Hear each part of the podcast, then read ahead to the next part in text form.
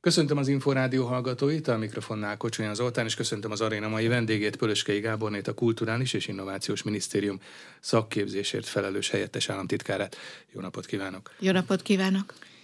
Január végén beszélgetünk, és jellemzően ez a továbbtanulási jelentkezéseknek az időszaka nem csak a felsőoktatásban, hanem a középfokú oktatási intézményekben is. Most idén, február 21-e a középiskolai jelentkezések beadásának a határideje, és hát nyilván ez nem könnyű döntés szülőknek, diákoknak, ha nem is konkrét pályaválasztásról van szó, de azért mindenképpen egy utat vagy egy irányt ki kell azért választani, ráadásul mindezt ugye 13-14 éves korban kell megtenni. A korábbiakban már beszélgettünk arról, hogy hát nyilván az idei számokat ugye nem tudjuk, vagy az arányokat még korán sem tudjuk, de az előző években már egyértelmű trendként körvonalazódott az, hogy, hogy nő a szakképzés népszerűség, és évről évre egyre többen jelentkeznek a szakképzésbe, vagyis mondhatjuk azt, hogy ö, többen választják a szakképzés intézmény ö, rendszerét, többen mennek technikumokba és ö, szakképzőiskolákba?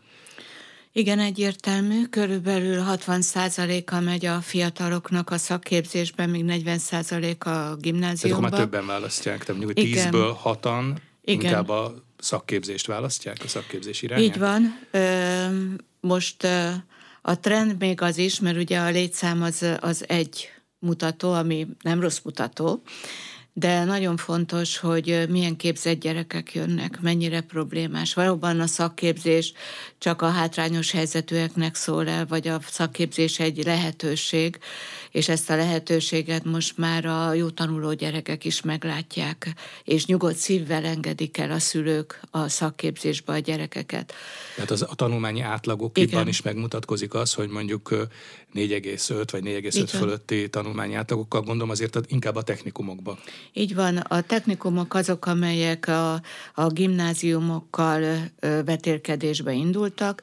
Ez azt jelenti, hogy én remélem, hogy egy pár év múlva elérjük azt, hogy amikor pályaválasztásról van szó, akkor egy polcon van a technikum és a gimnázium. Az én megítélésem szerint már egyébként egy polcon van. Csináltunk egy százas top technikumi listát, ahol néztük, hogy milyen eredményeket érnek el, és mit tudnak felmutatni ezek a technikumok. Teljesen egyértelmű, hogy hogy bőven versenyben vannak még a joggimnáziumokkal is. A, a legjobb technikumunk, amelyik az első helyen van ebbe, ez egy műszaki beállítottságú Váci technikum egyébként, ide 4,8 alatt nem került be gyerek ebbe az iskolába. Ez is jelenti, hogy többszörös a túljelentkezés is? Többszörös. A, vannak olyan technikumaink, ahol tízszeres túljelentkezés volt, ez, ez nagyon-nagyon kirívó most már de, de a háromszoros az majd, hogy nem átlagnak tekinthető. Ugyanakkor azt is látjuk, hogy a gyerekek inkább iskolát választanak, és nem annyira ágazatot, és mi azt szeretnénk, és ez a továbbiakban a mi dolgunk, hogy bővítsük a kínálatunkat, és azt tudjuk mondani, hogy ide lehet, hogy nem kerültél be, de egy hasonlót, vagy egy ugyanolyat tudunk neked nyújtani, csak kevésbé ismert még az a technikum. Tehát több bajnok intézményt kell még építenünk. Ez az ágazatválasztás egyébként mit jelent, mert erről már korábban beszéltünk, hogy az szakképzés rendszerének az átalakításával, ugye most már jó ideje, ágazatválasztás van, és nem annyira szakmát kell rögtön választani így 14 évesen. Igen. De ez mit jelent például most, amikor valaki most odaül, és a felvételi jelentkezési, vagy a továbbtanulási jelentkezési lapot ki akarja tölteni? Ott azért mégiscsak egy intézményt kell választani. Hát igen, de azért a szakma, szakmáknál mondjuk van 175 alapszakma. Hát 175 szakmát nehezen tudnánk meg bemutatni a tanulónak, viszont az, hogy van 24 ágazat, és ez ágazat olyan, hogy van a honvédelem, van az egészségügy, van a gépészet, van az informatika, ezért ezek több szakmát ölelnek fel, és így, hogy őt igazából mi érdekli, hogy a honvédelem, vagy a informatika, vagy akár a pedagógia, hiszen most egy új pedagógiai technikumi képzés is indul, azért az biztos vagyok benne, hogy meg tudja már határozni. Az ágazati oktatásnak pont az a lényege, hogy megtanítsuk a gyerekek, megmutassuk a gyerekeknek, hogy milyen típusú szakmák vannak, megnézzük, hogy az ő kompetenciáit hol kell erősíteni ahhoz, hogyha valóban ebbe az ágazatba el kell elhelyezkedni, és hát reményeim szerint az iskolák, hiszen van ilyen feladat, még mindig végeznek benn a mi területünkön is pályaorientációs dolgokat, napokat, órákat, amikor is inkább munkaköröket érdemes megmutatni a gyerekeknek. Hiszen rettentő színes ez a világ a munkakör szempontjából. Nem tudunk ennyi mindent elmesélni és elmondani, de hogyha kivisszük egy vállalathoz, egy nagyvállalathoz, akkor azért nagyon sokféle munkakört megismer. És akkor azt mondja, hogy na igen, én ezt választom, úgy tűnik, hogy jó úton vagyok. Az ilyen típusú választás az lehetővé teszi, hogy megalapozottabb legyen a választás, és később talán a pályaelhagyók száma csökken, a lemorzsolódás az iskolába csökken, és talán még jó jegyek is születnek, hiszen ami érdekli a tanulót, és bármelyikünket is, az szívesen csinálja. Ez az alapja egyébként, az alapgondolkodásunk. Hogy néz ki egyébként ezeknek a például a technikumoknak az oktatási portfóliója abból a tekintetből, hogy akkor most ágazati ö, tanulmány, hogy ágazati képzés van az elején, és aztán utána erre ráépülően van egy konkrét szakmaválasztás, vagy egy Igen. szakmai irány? Igen, az első két évben van ágazati oktatás, és utána ágazati alapvizsgát tesznek a gyerekek. Abban az esetben... Ugye az, hogy öt éves, ez a ugye technikumi képzés, a technikumi az ugye képzés öt, öt év, uh-huh. az öt év egybe van.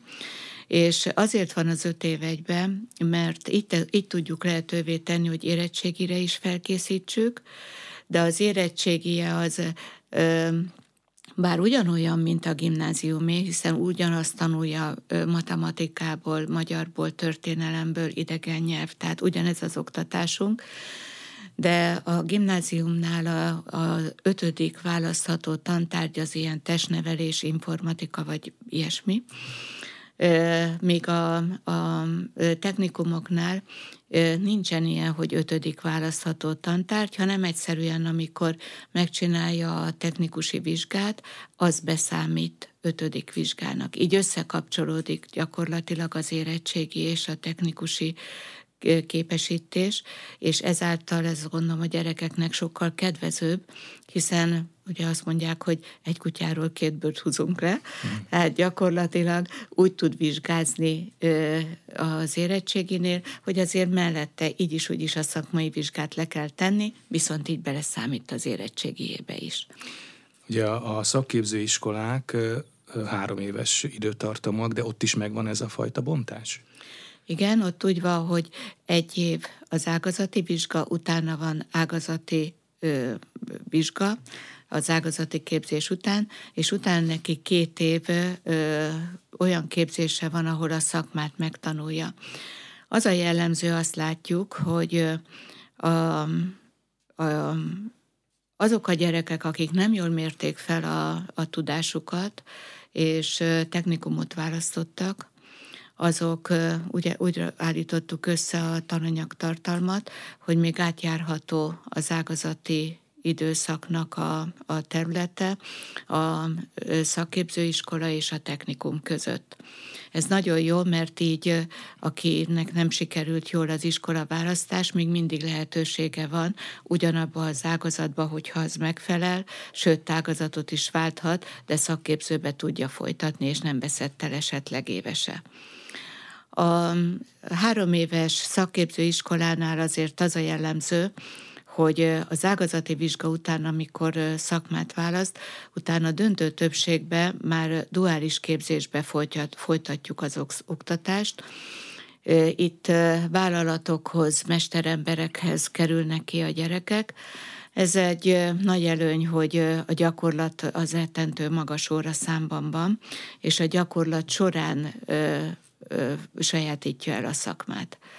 A gyerekek általában itt motiváltak, hiszen ők ezt szeretnék, a, a szakmát szeretnék elsajátítani.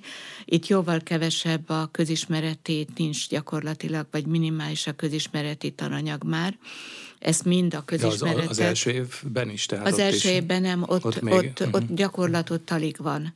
Uh-huh. Tehát, tehát az, az első még a közismereti évben... tárgyakra alapuló, az így az van, első év? Így uh-huh. van. Igen, csak azért is kérdezem ezt, mert ugye erről nagyon sok polémia és vita zajlott az Igen. elmúlt években, hogy a régen ugye még szakmunkásképző intézményekben, most ugye szakképző iskolákban milyen arányban kell közismereti tárgyakat tanítani, mert ugye nyilván, hogy egy burkolónak készülő fiatalembernek talán felesleges részletesen és hosszan tanulnia mondjuk a francia felvilágosodásról, de azért egy alapműveltségi keretet nem árt, hogyha ő is kap. Igen, abszolút egyetértek. Azt azt tapasztaljuk, hogy így, hogy az első évben raktuk be a közismereti tantárgyak döntő többségét, az ezt a olyan tudást, ami azért valamilyen szinten azért mégiscsak eligazást, eligazodást ad, vagy összefoglalja az eddigi általános iskola tudásokat, vagy egy szinttel följebb lép, azért főleg a komplex tanításnál lehetne elérni. A természettudományban ezt most már évek óta ö, próbáljuk, ami azt jelenti, hogy, hogy komplex természettudományi oktatás van nálunk, nem külön biológia, kémia, fizika, hiszen azokra jó szerint nem lenne idő olyan óraszámba, mint ami lehetősége van hanem komplexen próbáljuk mindezt megtanítani. Hát itt egy kicsit az a nehézség, hogy igazából a tanárok gondolkodnak tantárgyakban még, hiszen őket így oktatták, mm. és nagyon sok esetben na, akkor bemegy a kémia tanár, bemegy a fizika tanár, és bemegy a biológia tanár, holott ennek nem ez lenne a célja. Most azért már látszik, hogy egy-egy egyetemnél azért elkezdtek ilyen komplex tanári képzést is adni, nekünk erre lenne elsősorban nagy szükségünk. Mm. És utána, amikor kikerül, akkor van elsősorban a gyakorlat. Tehát Igen. elsőbe inkább csak a tanműhelybe mm. éppen, hogy Ez csak egy zárójeles kérdés, de azért érdekelne, hogy a nyelvoktatásnak, a nyelvtanulásnak milyen szerepe van a szakképzésben. Gondolom a technikumokban azért talán erősebben jelen van. Ö, nem talán, hogyha most gimnáziumba, gimnáziumot képviselnék, akkor egyértelmű lenne, ugye, hogy a gimnáziumban Na hát ugyanolyan óraszámban ugyanolyan van. Óraszám. Ugyanolyan óraszámban van, és ugyanazt az anyagot tanítjuk, mivel ugyanaz a kimeneti rendszer, tehát ilyen szempontból nem igen, látok hát az különbséget. követelmények is gondolom igen, azok. Igen, tehát... természetesen.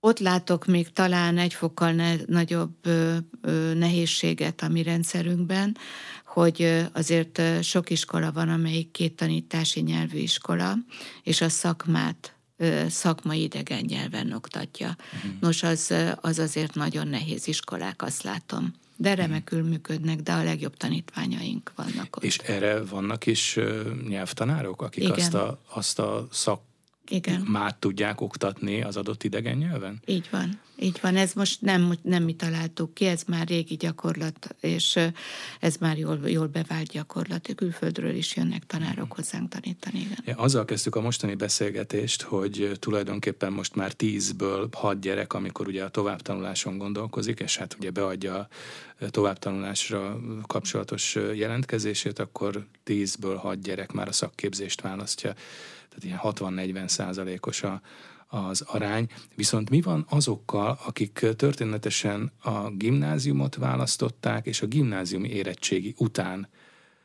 állnak egy szakmaválasztás előtt, és akkor szeretnének egy szakmát választani.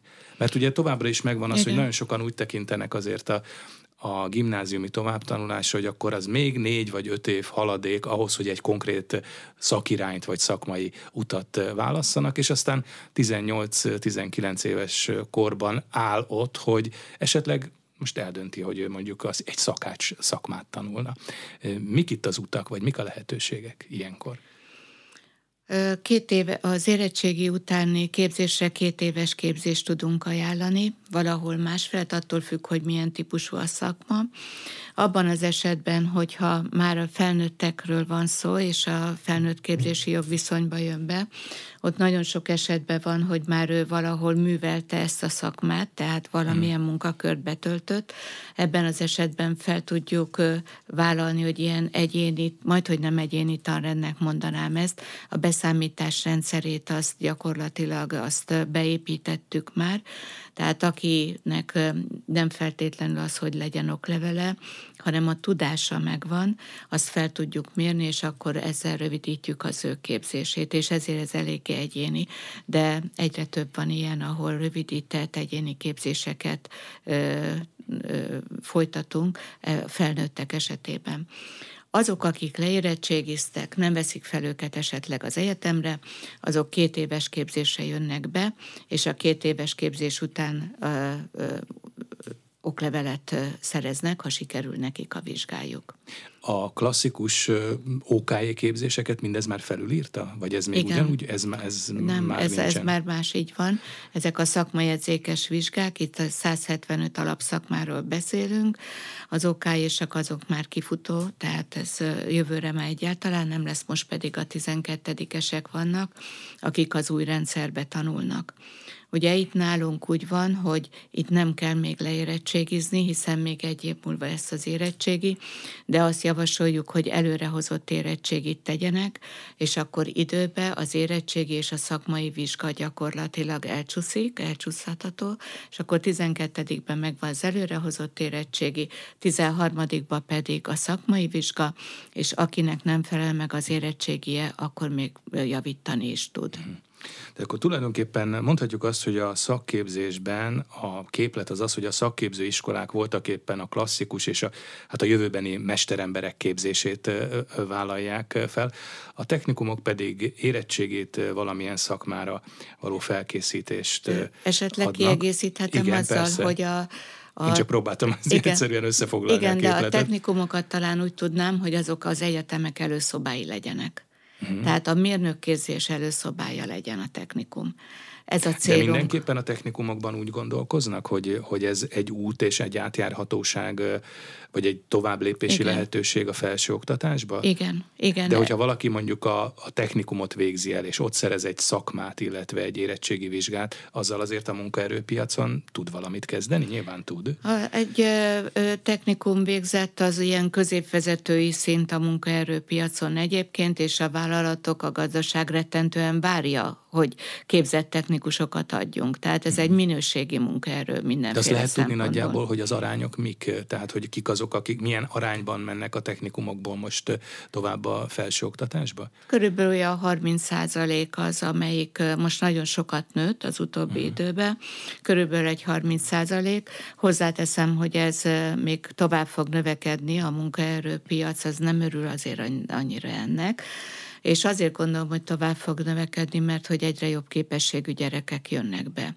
Igen, Ráadásul... meg hát azért tegyük hozzá még talán azt is, hogy a felvételi rendszerben is nagyon sok ezt segítő változás jött be, tehát Igen. a pontszámításnál az egyetemek is sokkal rugalmasabban ö, működhetnek a, a, fel, a hallgatók kiválasztásában, és ugye most éppen talán azt láttam, hogy a múlt év végén fogadta el az országgyűlés azt a felmenő rendszerben induló újítást, ami tovább könnyíti az egyetemekre a bejutást. Ugye a szakképző ötödik, szakképzés ötödik évében már előzetes hallgatói jogviszonyt lehet szerezni, és bizonyos kreditpontokra is lehetőség nyílik, tehát ez mind az átjárhatóságot, vagy ezt az utat teszi könnyebbé. Igen, hát gyakorlatilag aki jól tanul ezzel a feltételes előzetes hallgatói jogviszonyjal, ami azt jelenti, hogy ő már, tehát az adott iskola és egy egyetem, az majd, hogy nem szerződés kötött, együttműködés kötött, mm.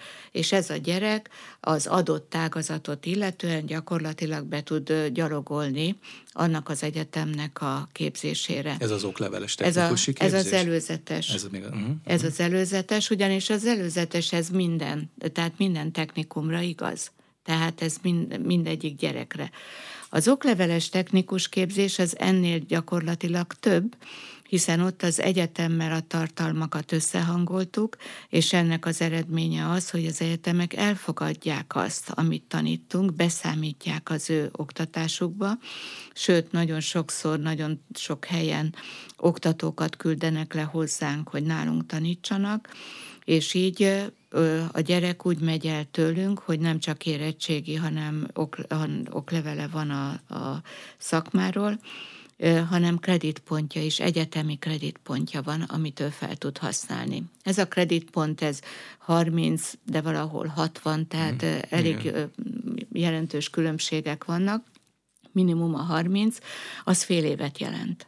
Tehát ez azt jelenti, hogy akár fél évvel lerövidül a tanulónak a képzése. Azért ez jelentős. Ez azt is jelenti tulajdonképpen, hogy valóban az egyetemek és a, a szakképző intézmények közösen dolgozzák ki a tananyagokat és a szakmai programokat, vagy az, a port, az oktatási portfóliót Igen. közösen dolgozzák ki, tehát egy nagyon szoros együttműködés Abszolút. van az intézmények Így között. Van. És a duális képzésnél pedig az a vállalat, amelyik vállal mind középfokú, mind felsőfokú duális képzést, ott pedig együtt vannak, egy helyen vannak, egy teremben vannak, együtt csinálják a dolgokat. Ezért van az, hogy a, nem kell mindig újra ismételni a technikai technikumba, hogyha most felsőoktatásba, duális képzésbe mhm. lép be, hiszen ezt már ő tapasztalta, ő ezt tudja. A gyakorlat miatt vannak nagy előnyben egyébként a, a technikumok ilyen szempontból. Vannak erre esetleg kiemelhető vagy jó példák a gyakorlatban, ami már jól működik mondjuk egyetem és ilyen szakképző intézmény között? Ugye a gyerekek azok most fognak majd végezni, tehát most lesznek 12-esek, és azok leveles technikusok, uh-huh. majd jövőre fut ki az első igen, ilyen igen, brigád. Amit mi látunk, az most elkezdtük a két éves képzésnél is ilyet egyébként, pontosan azért, mert ilyen nagy volt az igény. Mi azt látjuk, hogy az egyetemek nem visszahúzódnak, hanem inkább előre lépnek ebbe, és most már 20 ágazat az, amelyik beajánlkozott egy ilyen képzési területre, 27 egyetem és 144 iskolánk van benne. Tehát nagyon sok az iskola szám. Itt egy-egy osztályt kell gyakorlatilag elképzelni, nem egész iskolát.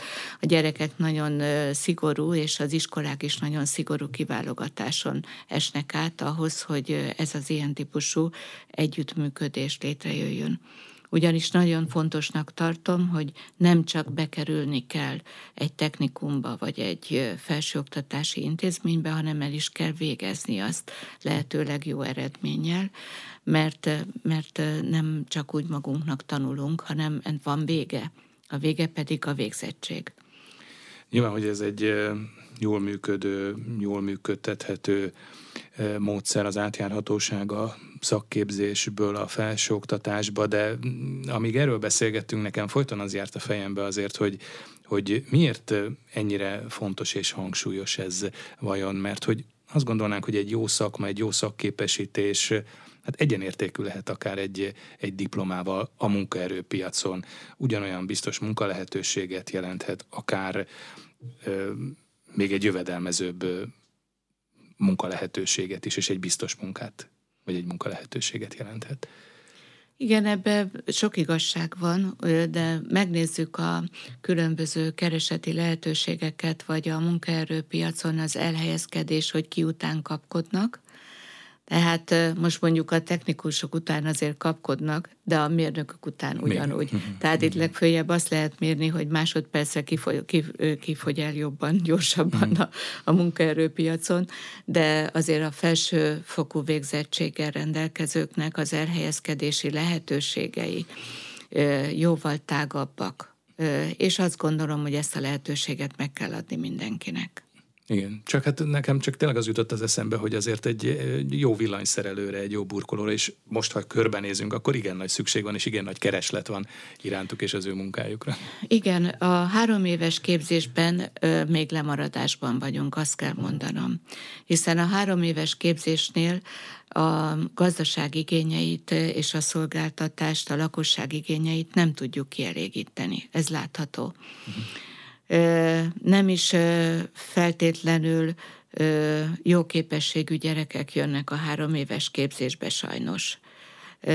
Amit én látok, és talán trend is lehet, mert ennyi idő alatt talán ez látható, hogy a három éves képzésben lévő szakmák egyre jobban átolódnak a felnőttek világába, és mivel a felnőtteknek a képzésénél is két szakma ingyenes, az állam most biztosítja, ez azt jelenti, hogy azok, akik lehet, hogy nem jöttek be fiatalkorukba szakképzésbe, vagy lehet, hogy leérettségiztek, sőt, az is lehet, hogy elvégezték a felsőoktatást, de nem találják a helyüket. Azok lehet, hogy 30-35 évesen jönnek szakmát tanulni. És ez a szakmatanulás viszont minőségi, gyorsabb, azt hiszem, hogy ennek van a jövője.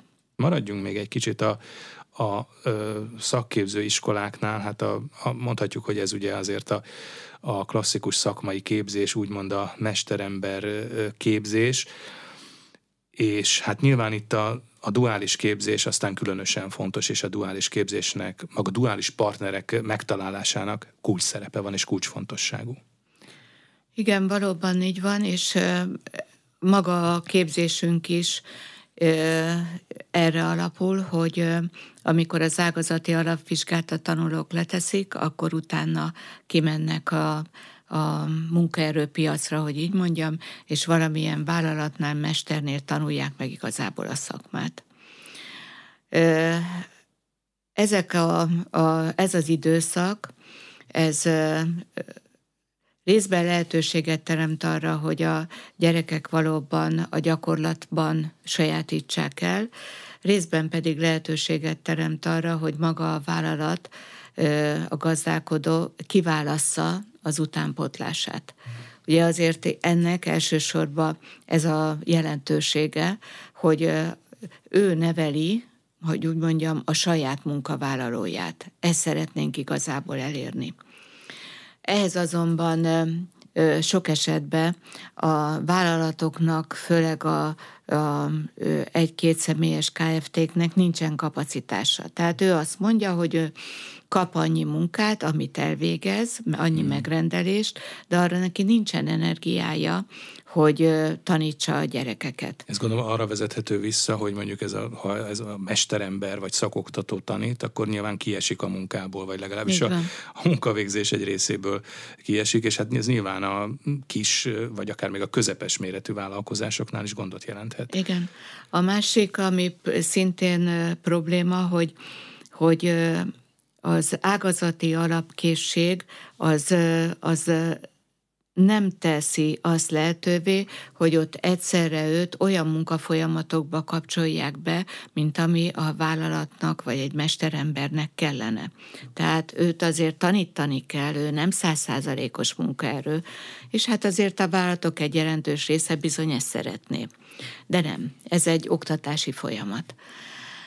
És ezért vannak vállalatok, akik KFT-k, akik ebbe elfáradnak, és kiszállnak ebből a képzésből, de szerencsére azt látjuk, hogy egyre több azért beszáll, és segít nekünk ilyen szempontból. Érdekelté tehetők egyébként? Azon kívül, hogy mondjuk az ő számukra is lesz szakmai utánpótlás, hát ez emellett azért, még érdek, érdekelté tehető? Igen, de ez azért nagyon jelentős érdekeltség. Hát, be, igen, a, igen. a mostani munkaerőpiacon nagyon jelentős érdekeltség, hogy ő választja ki, és olyan típusú munkást kap, akit ő képez ki jó szerint. Tehát azért ez egy nagy előny.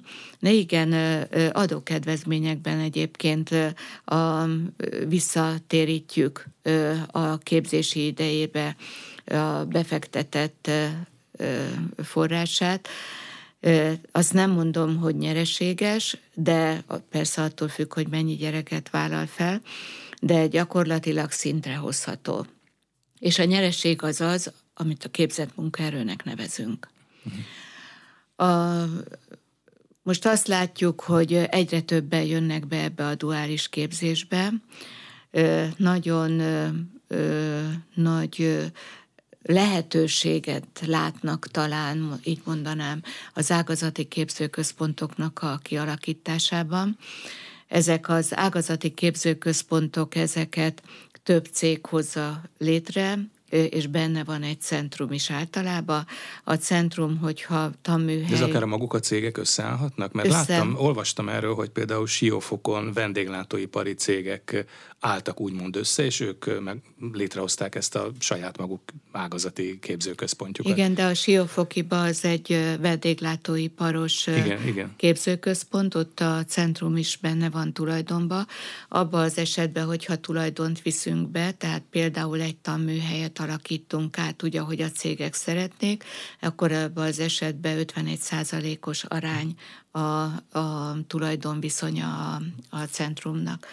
Például ez a nagyon jó példa, ez a Siófoki, ott négy cég állt össze, és talán az egyiket, hogyha azt mondom, hogy a kis tücsök hm, tulajdonosa, akkor azt Balaton mondom, szemesi, hogy igen, van, legendás, akkor, igen. legendás az, az azért azt mondom, sok mindent elmond és egy olyan műhelyet, egy olyan tankonyhát alakítottak ki, ahol a vállalatok mondták meg a fejlesztésbe, hogy milyen eszközöket kell beépítenünk, milyen tűzhely kell, hogyan helyezkedjenek azok el, és gyakorlatilag olyan, azt gondolom, hogy 21. századi műhelyet csináltunk itt, ami azt jelenti, hogy minden gyereknek van főzőpultja, a főzőpult fölött kamerák vannak, egy oktató így bőven elég, hiszen 16 gyereket így bőven belát, hiszen ő magának mm. egy nagyon jól felszerelt hát informatikai rendszerrel bír még ez a konyha, és mindent lát.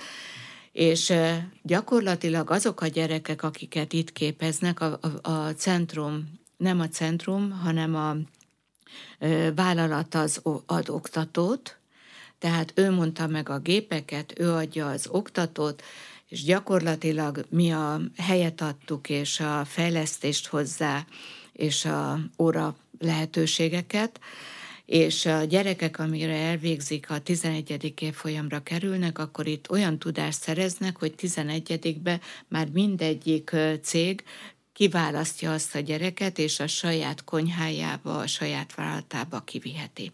De mi a lényege? A lényege az, hogy olyan alapokat adunk, amelyek a valós munkahelyi körülményekbe kellenek és nem terheli meg a négy céget ott helyben az ottani konyhán, nincs láb alatt a gyerek, és mégis megtanulja. Egy ugyanilyen elven készítettünk Zalazomba, ott kilenc vállalat állt össze, ott a gépészetre jött ez létre, de van olyan, amikor maga a vállalkozó, például a Ács mester. Igen, Nagyvázsonyban, ezt én is olvastam ezt a Igen. példát, ez nagyon érdekes. Ő egymagában vállalkozott arra, hogy egy ilyen ágazati képzőközpontot megcsinál Lé... saját forrásból, ha jól tudom. Így van, így van és ön, ő mögötte pedig két centrum van, két környező centrum, mm. és ők adják gyakorlatilag a gyerekeket, és rakják össze a gyerekeknek a De ez azt is jelenti, hogy mondjuk ács, ácsok képzésében azért elég rossz a helyzet, vagy kritikus a helyzet? Most sokat javult. Tehát az utóbbi időben Tehát nagyon sokat... Többen jelentkeznek igen, már ácsnak. Igen, mm. nagyon sokat javult. Nagyon kemény szakma. Nagyon, nagyon, és ez egy nagyon komoly fizikai szakma is, de tehát számolni is tudni kell. És maga az ilyen elhivatott mesterek, mint a nagyvázsonyi mesterünk, az gyakorlatilag rettentő sokat tud segíteni és lendíteni egy-egy szakmán. De mindegyiknél ezt látom. Tehát most már több ágazati képzőközpont alakult, most próbálkozunk informatikával, ami nem jellemző azért, tehát ott a, ugye az informatikánál, a gazdaság közgáznál, ott a vállalatok azok mindig nagyvállalatok általában, ők nehezen engedik be a gyerekeket duális képzésbe, hiszen olyan rendszerekkel dolgoznak, és olyan adatbázisokkal, amit azért oktatás szempontjából azért nehezen lehet elképzelni. De így van olyan ágazati képzőközpontunk, ahol ugyanígy létrejött maga a tanműhely, az ágazati tanműhely, olyan gépeken, amit a, a vállalatok mondtak, illetve fejlesztettek be, azokkal a programokkal, amit ők fejlesztettek be, és megrendeléseket adnak gyakorlatilag, ott helyben a gyerekek megrendeléseket végeznek el.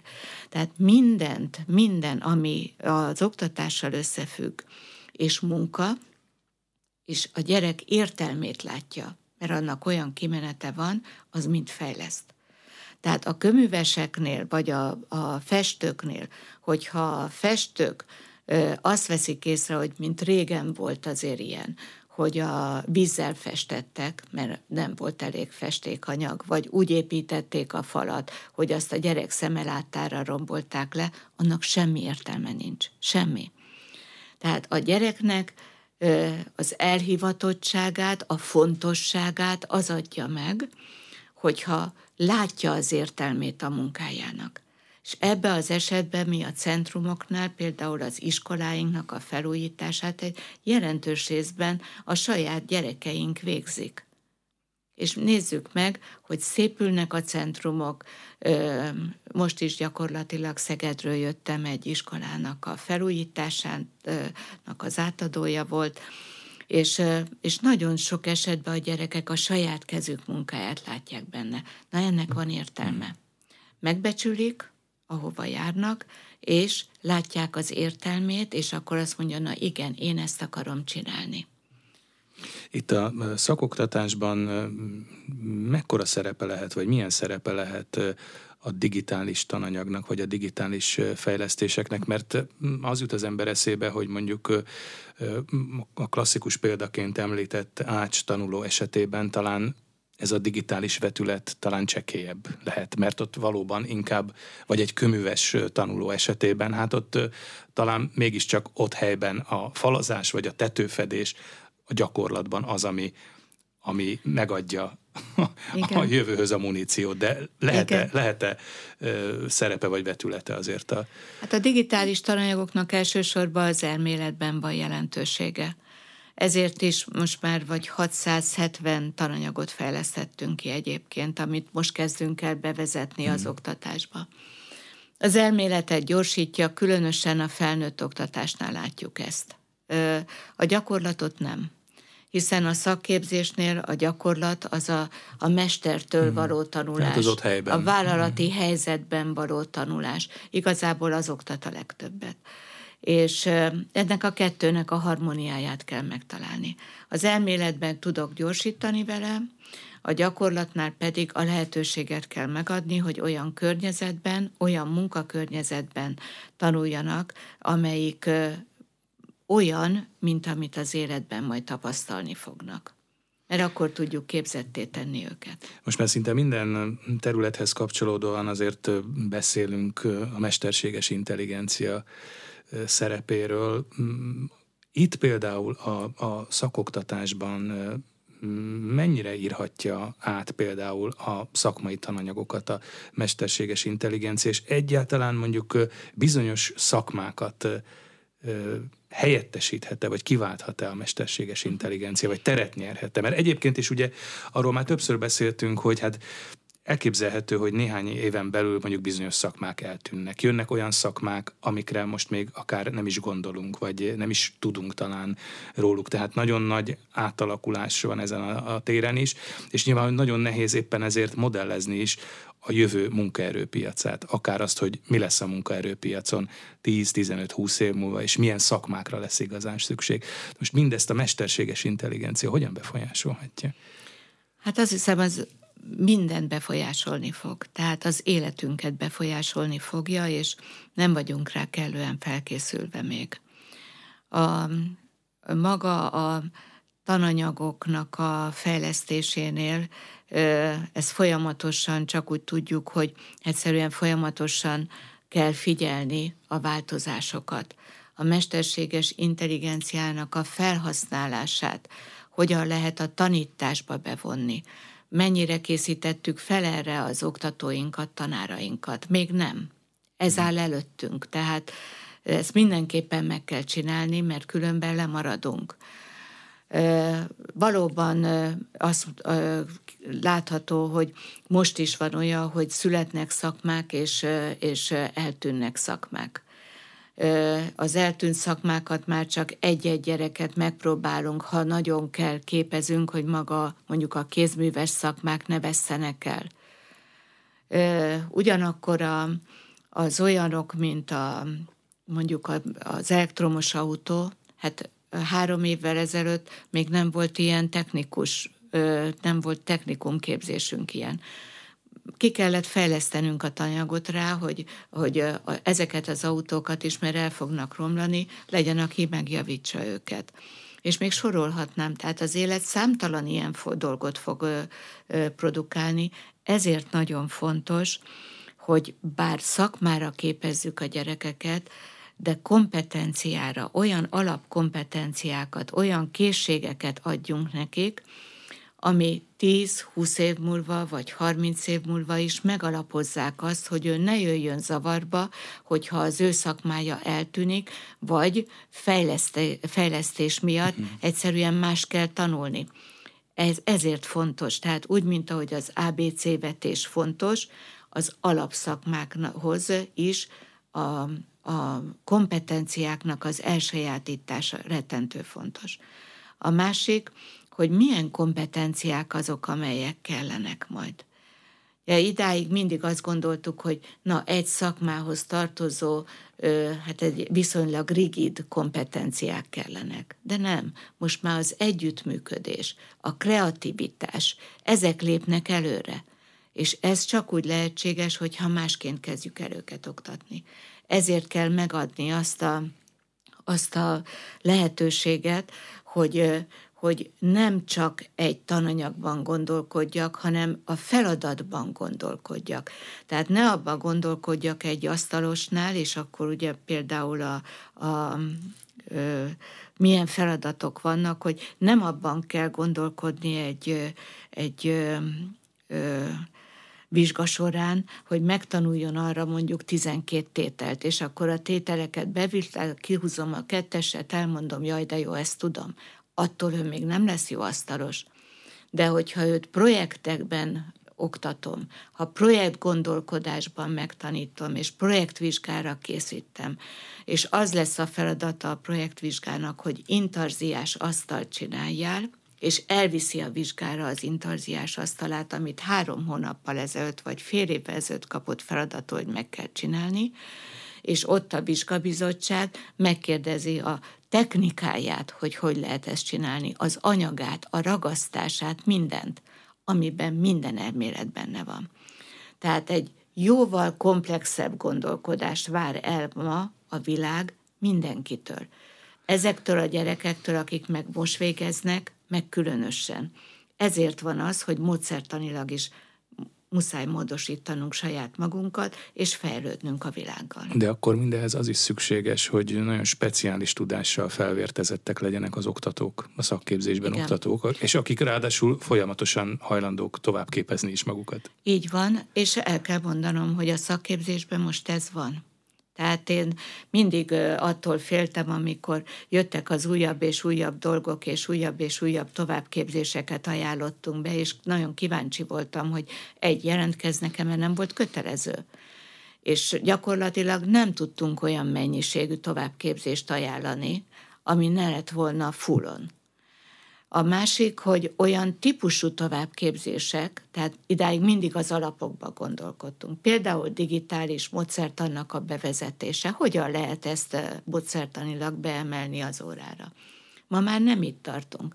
Ma már felmértük azt, hogy, hogy mit szeretnének a tanárok, és ők egyértelműen az ő saját szakmájukra, ágazat, amiben dolgozik, az ágazatának a specialitására szeretné a fejlesztést kérni tőlünk. És most ezen dolgoznak a kollégáim. Tehát gyakorlatilag egy hálózatot, egy ágazati hálózatot kellett ma már kidolgoznunk az IKK-ba, ez az Innovatív Képzéstámogató Központ, amiket pontosan egy módszertani központnak hoztunk létre, hogy a tanároknak a továbbképzését el tudja látni. De mondok ennél sokkal egyszerűbbet. A, minden iskolának van igazgatója. Az igazgatók pályázat útján nyerik meg a, a, státuszukat, és egyik nap mondjuk magyar tanár volt, megválasztották, másnap igazgató lett és elvárjuk tőle, hogy ő értse, tudja a jogszabályokat, hogy kell őket felhasználni, hogy kell az emberekkel bánni, hogy kell egy intézményt vezetni. Egyik napról a másikra elvárjuk tőle, hogy azt tudja. Hát nem fogja tudni. Tehát mi a feladat? Akkor ajánljunk neki továbbképzést, és mondjuk azt, hogy ha te igazgató szeretnél lenni, vagy ha te már igazgató vagy, akkor ezek az alapok, amelyeket el kell sajátítanod ahhoz, ide kell és erre kell odafigyelned, ha valóban működtetni akarod az intézményedet. Most tehát gyakorlatilag mindenkinek a lehetőségét kell megadni ahhoz, hogy a saját, le, saját feladatát jól el tudja látni. Ez a gondolkodás. Ha már az oktatókról, tanárokról beszélgettünk, akkor azért térjünk ki arra, hogy a napokban megjelent kormányhatározat értelmében a közneveléshez hasonlóan a szakképzésben oktatók bére is nő, ugyanúgy 32,2%-kal most januártól. De hát ez, ez azért érdemes hozzátenni, hogy ha megnézzük, akkor azért a szakképzésben oktatók esetében azért volt egy e, e, egészen markáns bérfejlesztés. 2020-ban az új szakképzési rendszer bevezetésével volt egy, jól emlékszem, 30% körüli béremelés, és aztán 2023-ban két lépcsőben egy további 15 százalék. Hogyan alakulnak most ezek után a bérek a szakképzésben, mert ezek nagyon markáns béremelések, ha így Igen. összeadjuk ezeket a számokat. Igen, a rádióban nem látszik, de mosolygok, mert, mert rettentő Készül boldog vagyok. is, úgyhogy igen, ott igen látszik. rettentő boldog vagyok, hogy, hogy ezt a szakképzésbe pont most jön egy ilyen típusú béremelés, ami egyébként történelmi mert ez nem is 32 százalék ennél több a béremelés az igazság, és, és pont akkor, amikor már elindult a rendszernek a átalakítása, az új dolgoknak a bevezetése, és egyszerűen az, amit az előbb beszéltünk, hogy mindenkinek oda kell magát tenni, ha jól akarja tenni a feladatát és, és akkor ez olyan jókor jön ez a bérfejlesztés. Ez egy nagyon-nagyon komoly bérfejlesztés egyébként. És ugyanúgy a következő lépcsők is meg lesznek, ami a köznevelés rendszerében, tehát a jövőre és utána. Igen, a kormányzatnak ez a szándéka, de azért azt látni kell, hogy azért ez nem uniós pénzből van. Tehát ez a költségvetésből lett elkülönítve, a költségvetésből kaptuk ezt a pénzt, és nagyon komoly, tényleg nagyon komoly fejlesztés ez most. A hogyan alakulnak most ezután mondjuk az átlagbérek? Itt ugye a, a köznevelés rendszerében meg van határozva, hogy a belépő szint, ugye a pedagógus gyakornoki fizetés mennyi, és az alatt már pedagógus most januártól nem kaphat kevesebbet, de ezek a sávok vagy szintek megvannak a szakképzésben oktatók esetében is, és egyáltalán mondjuk mennyi lehet most egy, egy átlagbér a szakképzésben tanítóknak? Talán az átlagbér az nem is lenne jó annyira kifejezni, hanem ha megnézzük a korfát az, a szakképzés, nincsenek nálunk kategóriák, de van korfa azért. Uh-huh.